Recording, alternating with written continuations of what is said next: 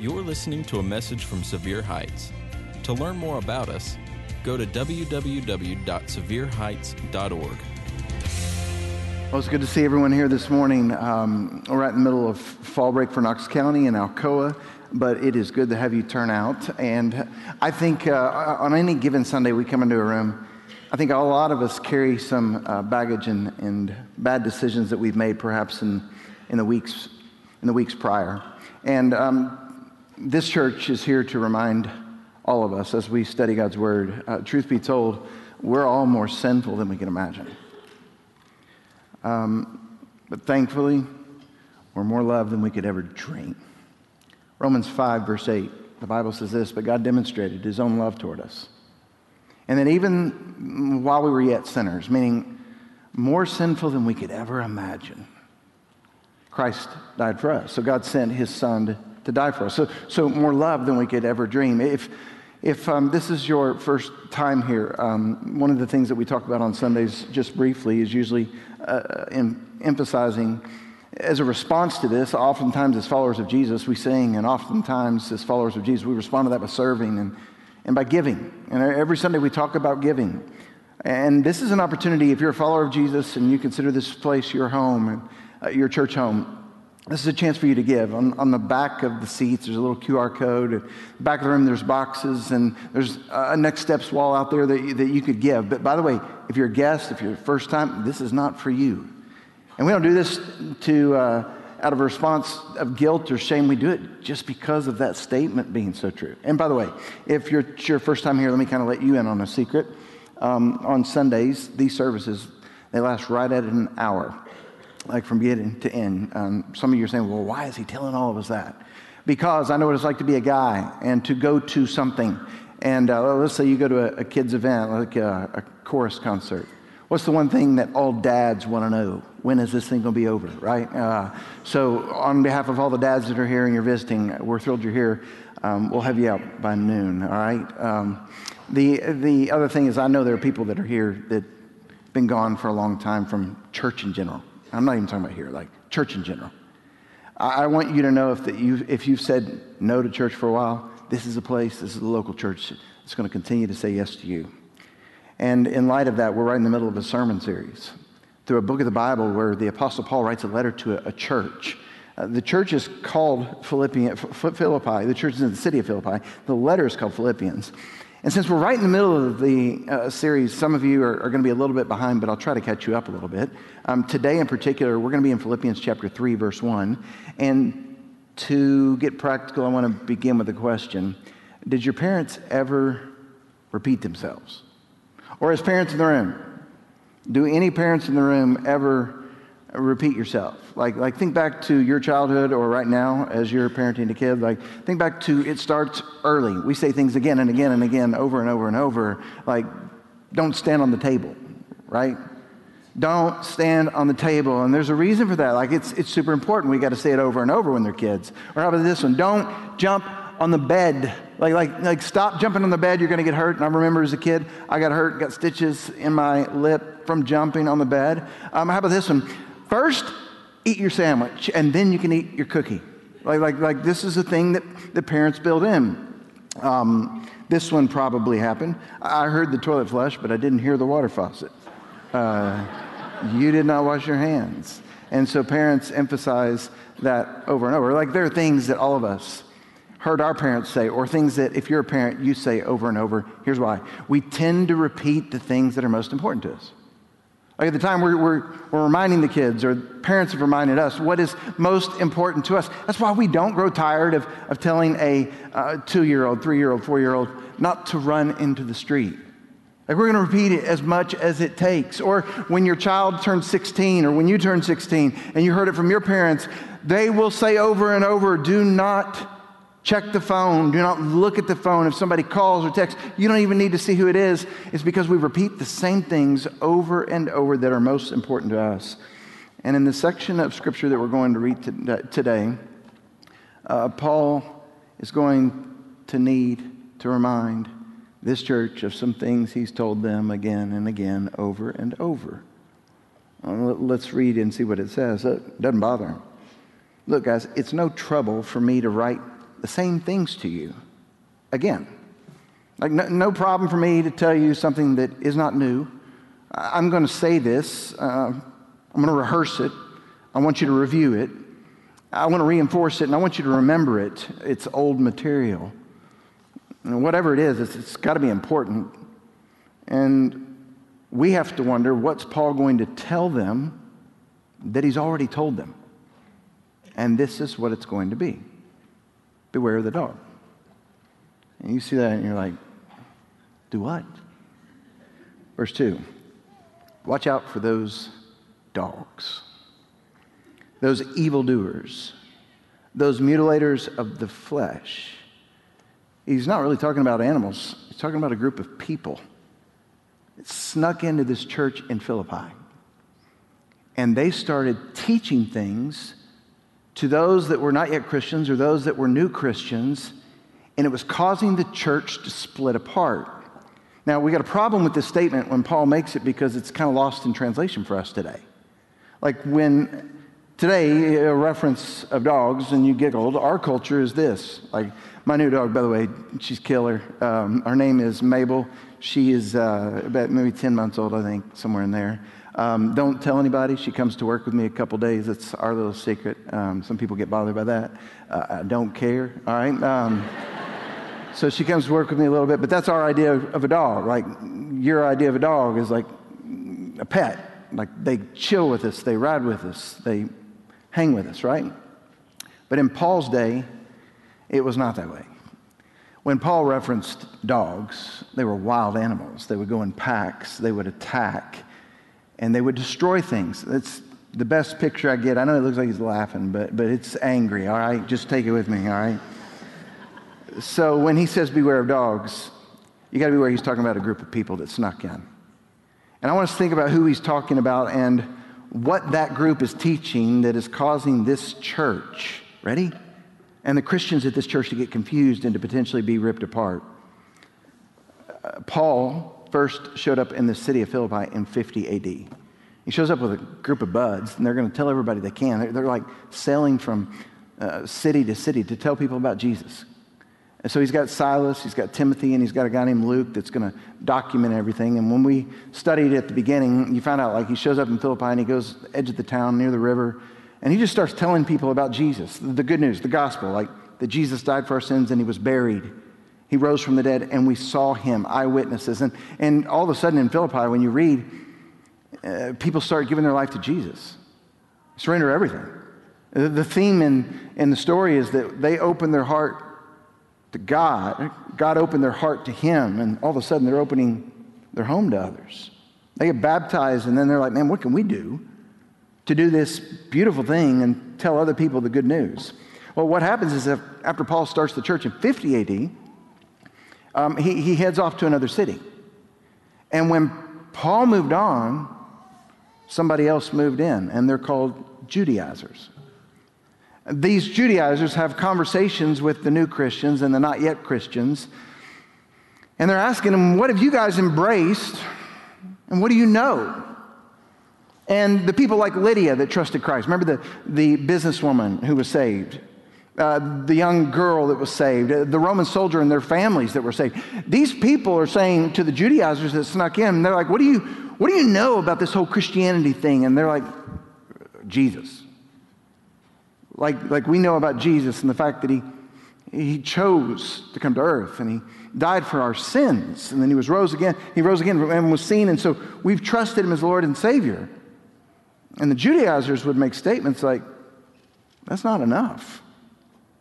Uh, like, like that's not much. Like we grew up in this thing, and we, we can tell you there's a whole lot more. Um, in other words, they would soon tell them it's not just Jesus, it's Jesus and. Like, like we grew up in synagogue, we grew up understanding the law, we understand the ins and outs of what it takes. You guys don't know much about the Jewish background. Jesus was a Jew. And because of that, like, we believe it's so vitally important. If you're going to have faith in Jesus, you've got to embrace many of the Jewish practices, like the Jewish dietary rules, uh, celebrate the Jewish holidays. And to the men in the room, you guys are going to have to have a Jewish surgery, right? They were like, if you're going to be a follower of Jesus, it's Jesus and these things. In other words, the only way you'll measure up is if you're willing to keep up, because it's Jesus and. Otherwise, you guys have not done enough, the Judaizers would say, to deserve or earn God. Needless to say, because of this group, there's a ton of confusion in the church of Philippi. And so they're wondering, like, how much do we have to do? They're asking questions that we may ask. How do we know if we measure up? How do we earn God's affection? How do I know if I've been accepted? And then, what really does matter? If you're in here today and you're asking those questions, perhaps it's because of some of the church stuff that you brought into this world. Say you grew up in it and then you disappeared. You're part of a denomination or some church that you just didn't understand.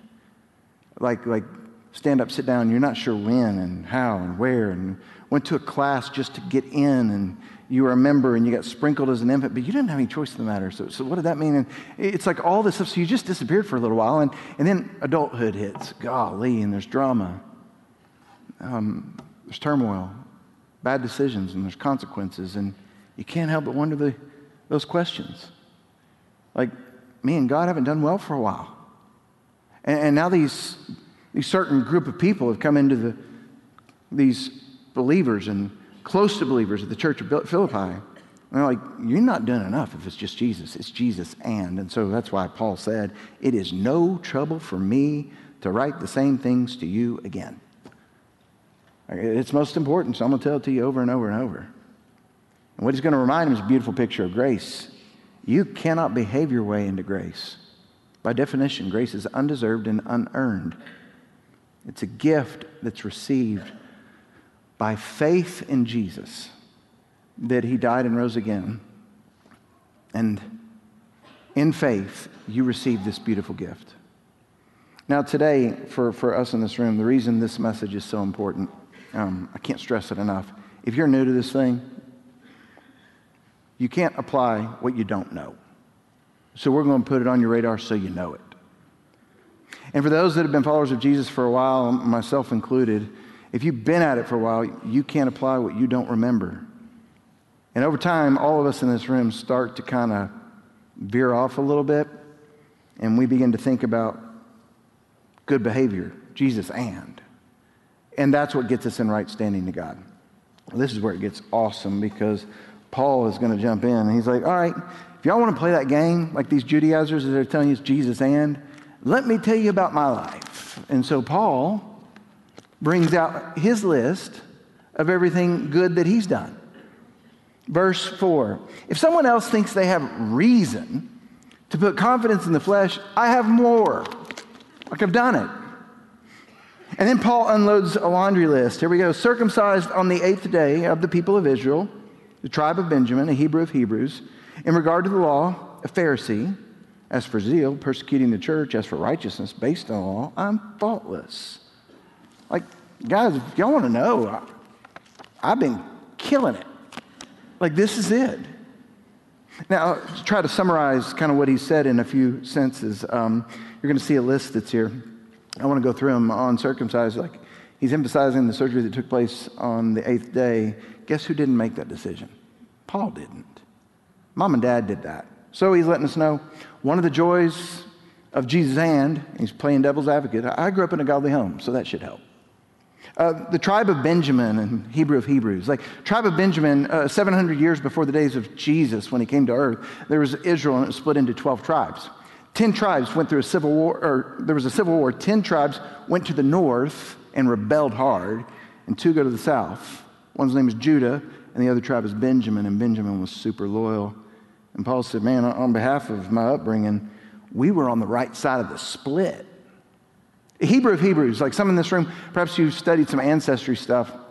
And when it comes to your ancestry, you, are from like great descendants, don't say Germany or uh, some European country or perhaps some African country, and they don't speak English. And I could ask you, okay, do you still speak that language? And you're like, no, I, I speak English because that was a long, long, long time ago. Paul's name before it became Paul was Saul of Tarsus. Tarsus was 500 miles from Israel. He lived in Tarsus. He said, I'm a Hebrew of Hebrews. I still speak the language. I'm in a culture that speaks Greek and uh, another language, but, but we still practice the customs of this. And not to mention, even further, when he got into his teenage years, he got mentored by a guy named Gamaliel that was like one of the best professors when it came to Jewish custom. And guess what? He didn't set that up. Mom and dad set that up. And then he says, I'm a Pharisee. Now, think about this. This is before Jesus. He's like, um, it wasn't just about how well you behaved, it was a group that you belonged to, a club that you joined. A Pharisee literally meant set apart. Like the world was crazy, but we're not. We're going to be set apart. And they followed the rules to the T. Uh, they even fasted two days a week, Mondays and Thursdays. Now, Pharisees, like, like they get a bad rap because they did a lot of religious stuff and Jesus had to press in, but in their of hearts, the, the intentions were good. And then he said, on behalf of zeal, like I was zealous, I persecuted the church because as a Jew, before he became a Christian, he thought Christianity was bad for the Jew. So he did whatever it took to get rid of him. One of the first times we read about him is in Acts when he's holding the coats and they're stoning Stephen. And then he says this when it comes to the law, of faultless.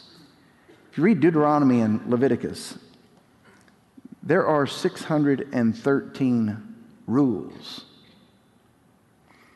of which 248 are do this, and 365 are don't do this.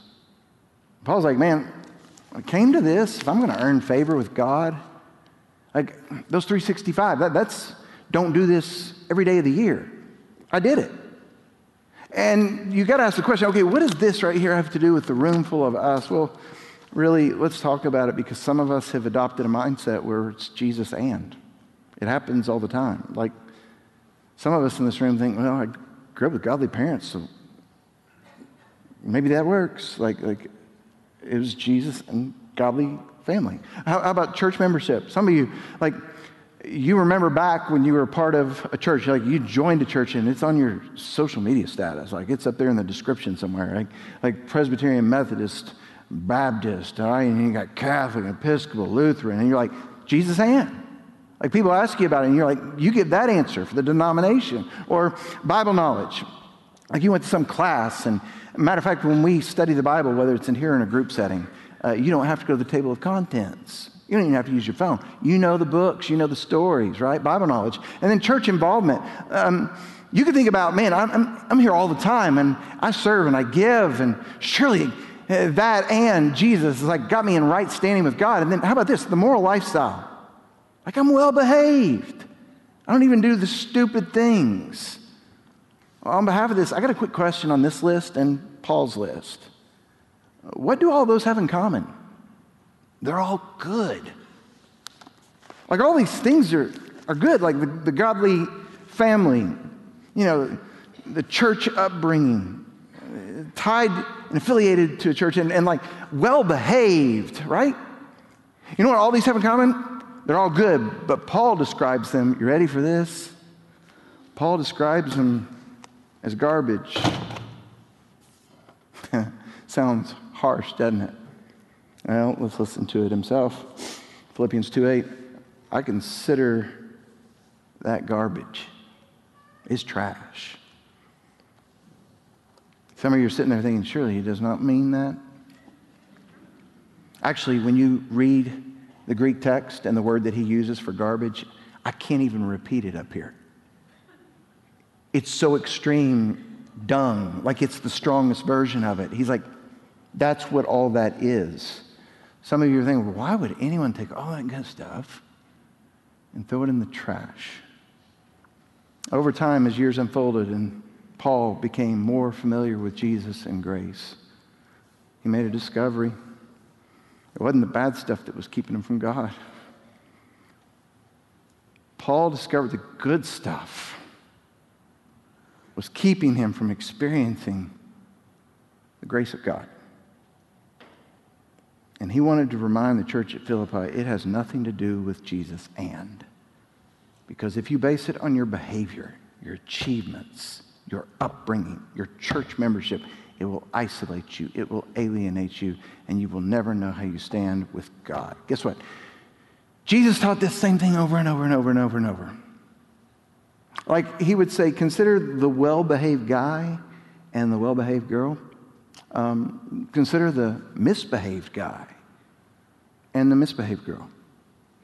Jesus taught that the well behaved guy and girl were in greater danger of missing God than the misbehaved. You say, what?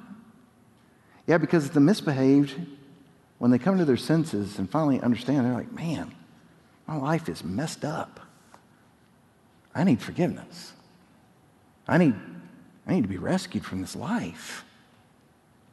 And guess what happens to the well behaved? We have a tendency of thinking, well, I don't need to be forgiven for much. My stuff's small. I don't know if I need to be rescued. Jesus told stories about this all the time. Like, like listen to this story out of the mouth of Jesus, Luke 18:10. Two men went up to the temple to pray.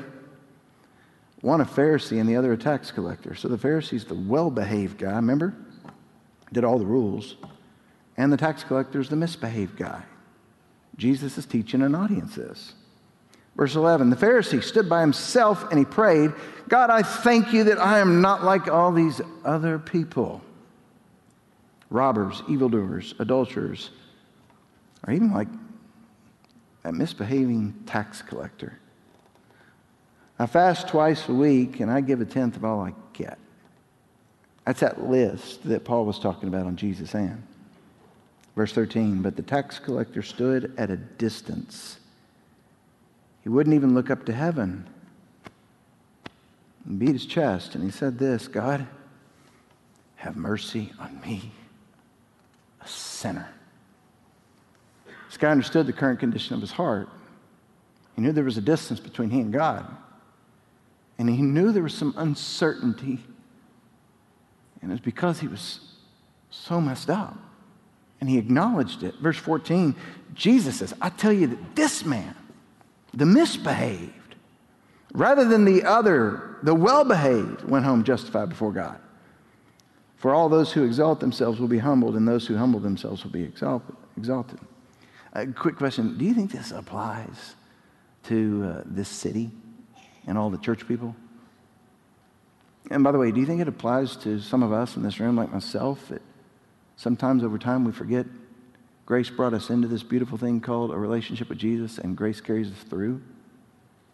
Like all the those good things, that's a response and an attitude and a celebration of, of receiving grace. Um, here, here's another story Jesus told, Luke 15. Um, Jesus tells a story about a dad and two sons. Many of you know this one. The youngest son was a misbehaving son, and the older son was well behaved. The younger son's misbehaving, goes to his dad and said, Dad, can I go ahead and get my inheritance? I know you're not close to passing away or anything, but I, I just, I got to get away from this lifestyle. Dad hands him the inheritance, and the younger son goes off and does wild living, spends everything he's got. And then he's embarrassed because he's all time low. And he's like, Man, even the servants back at my dad's house had it better than this. I have, I've ruined my life. And the Bible says he comes to his senses. Like he has this moment of clarity. He's like, I'm going to go back home. And I'm going to work on this speech. I'm going to tell my dad, like, I'm sorry and I don't deserve this and I'll work for this and all those things. And he practices the speech in, in Luke 15 all, all the way home. He's like practicing it. And when he gets to the family property, the dad's there with open arms. God doesn't even get to give the speech. I'm telling you, truth be told, we are all more sinful than we can ever imagine. But thankfully, we are more loved than we could ever dream. Jesus is telling this story. So the father throws a party the son. Well, this is the misbehaving son that's, that's responded to grace, right? There's a well behaved son, because it's that's just half the story. The well behaved son is still out in the field, and he's working, because that's what well behaving kids do. They work hard. He hears some noise about a party. He asks somebody else, well, What's going on down there? He said, Oh, you didn't hear your, your younger brother, the wild one. He came home, and your dad gave him some unconditional love and grace and threw a party. The older brother was ticked. So he boycott, boycotts the party. Well, the dad goes to find the older brother, the well behaved brother, out in the field. And he talks to him about what's happened. He said, Man, your, your brother was dead. Now he's alive. And the story ends with the dad inviting the well behaved older brother to come and celebrate the misbehaved younger brothers return. The story ends right there. Think about it. One son expressed rebellion by breaking all the rules. And the other son expressed re- rebellion while keeping all the rules. The Jesus and part, like you had it together. I'm telling you, both sons were wrong, and both sons were loved, and both sons were invited to the party. You, this is the pattern of Jesus' teaching. He lets us know it's not Jesus and, it's Jesus. It's this beautiful gift of grace. And, and, in the same tone in which Jesus tells those stories over and over through the gospel accounts, Paul's writing to the church of Philippians, and Paul is reminding them and us hey, both approaches, whether you're misbehaving or well behaved, both approaches are equally wrong. But ready? Both approaches aren't equally dangerous. It's more dangerous to have your act together and to think that that's what causes God to love us. So, why does he take the good stuff, Paul, and throw it in the trash and say it's garbage? Same reason he takes the bad stuff and tosses it in the trash. Past is gone.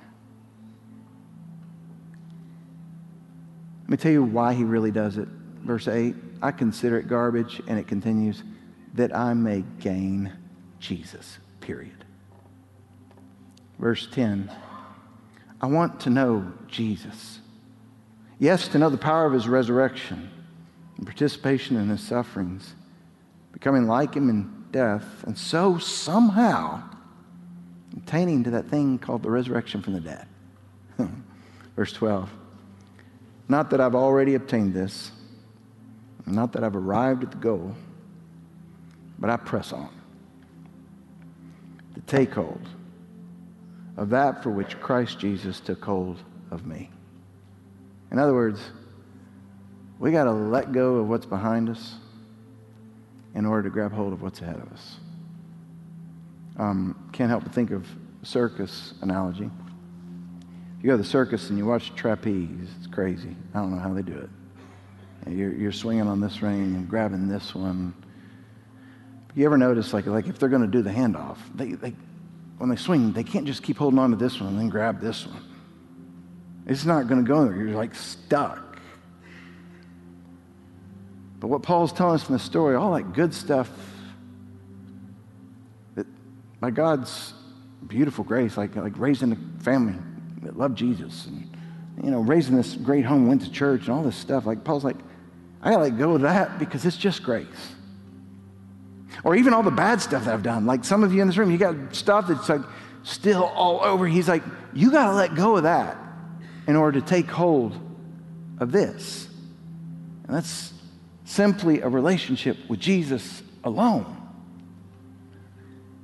The fact of the matter is, it doesn't matter where you lean. We all lean somewhere, and to be candid with you, I probably lean in the stupid direction of where I can earn my favor into God. And this message is probably more for me than anybody else. Truth of the matter is, we are all born broken, and only Jesus provides healing, and grace is the glue. So, those that have been in church a long time, stop trying to earn his favor. And to those who did some stupid stuff, me too. And that's the beauty of grace. Today, with heads bowed and eyes closed, I just want to press in. Um, if you're far from God, can I encourage you? You're one of those that said no to God for a long time, and all of a sudden you hear this story in Philippians 3. Jesus is saying yes to you. Could you just acknowledge what this story is all about? That Jesus Christ died for your sins and he rose again. And surrendered life to him is the way to live. It's the promise of eternal life, right where you're seated. How about you say exactly what that tax collector said? God, be merciful to me, a sinner. And if that was your prayer today, God has rescued you, changed you. It's the beginning of a beautiful, beautiful journey. Before you leave, sometime to the far right of the room at the front, there's a next steps room. Or if you leave in the foyer, there's a next steps wall. We've got people that are at both spots that love to talk to you about what's next. But also in this room, we got a lot of church people.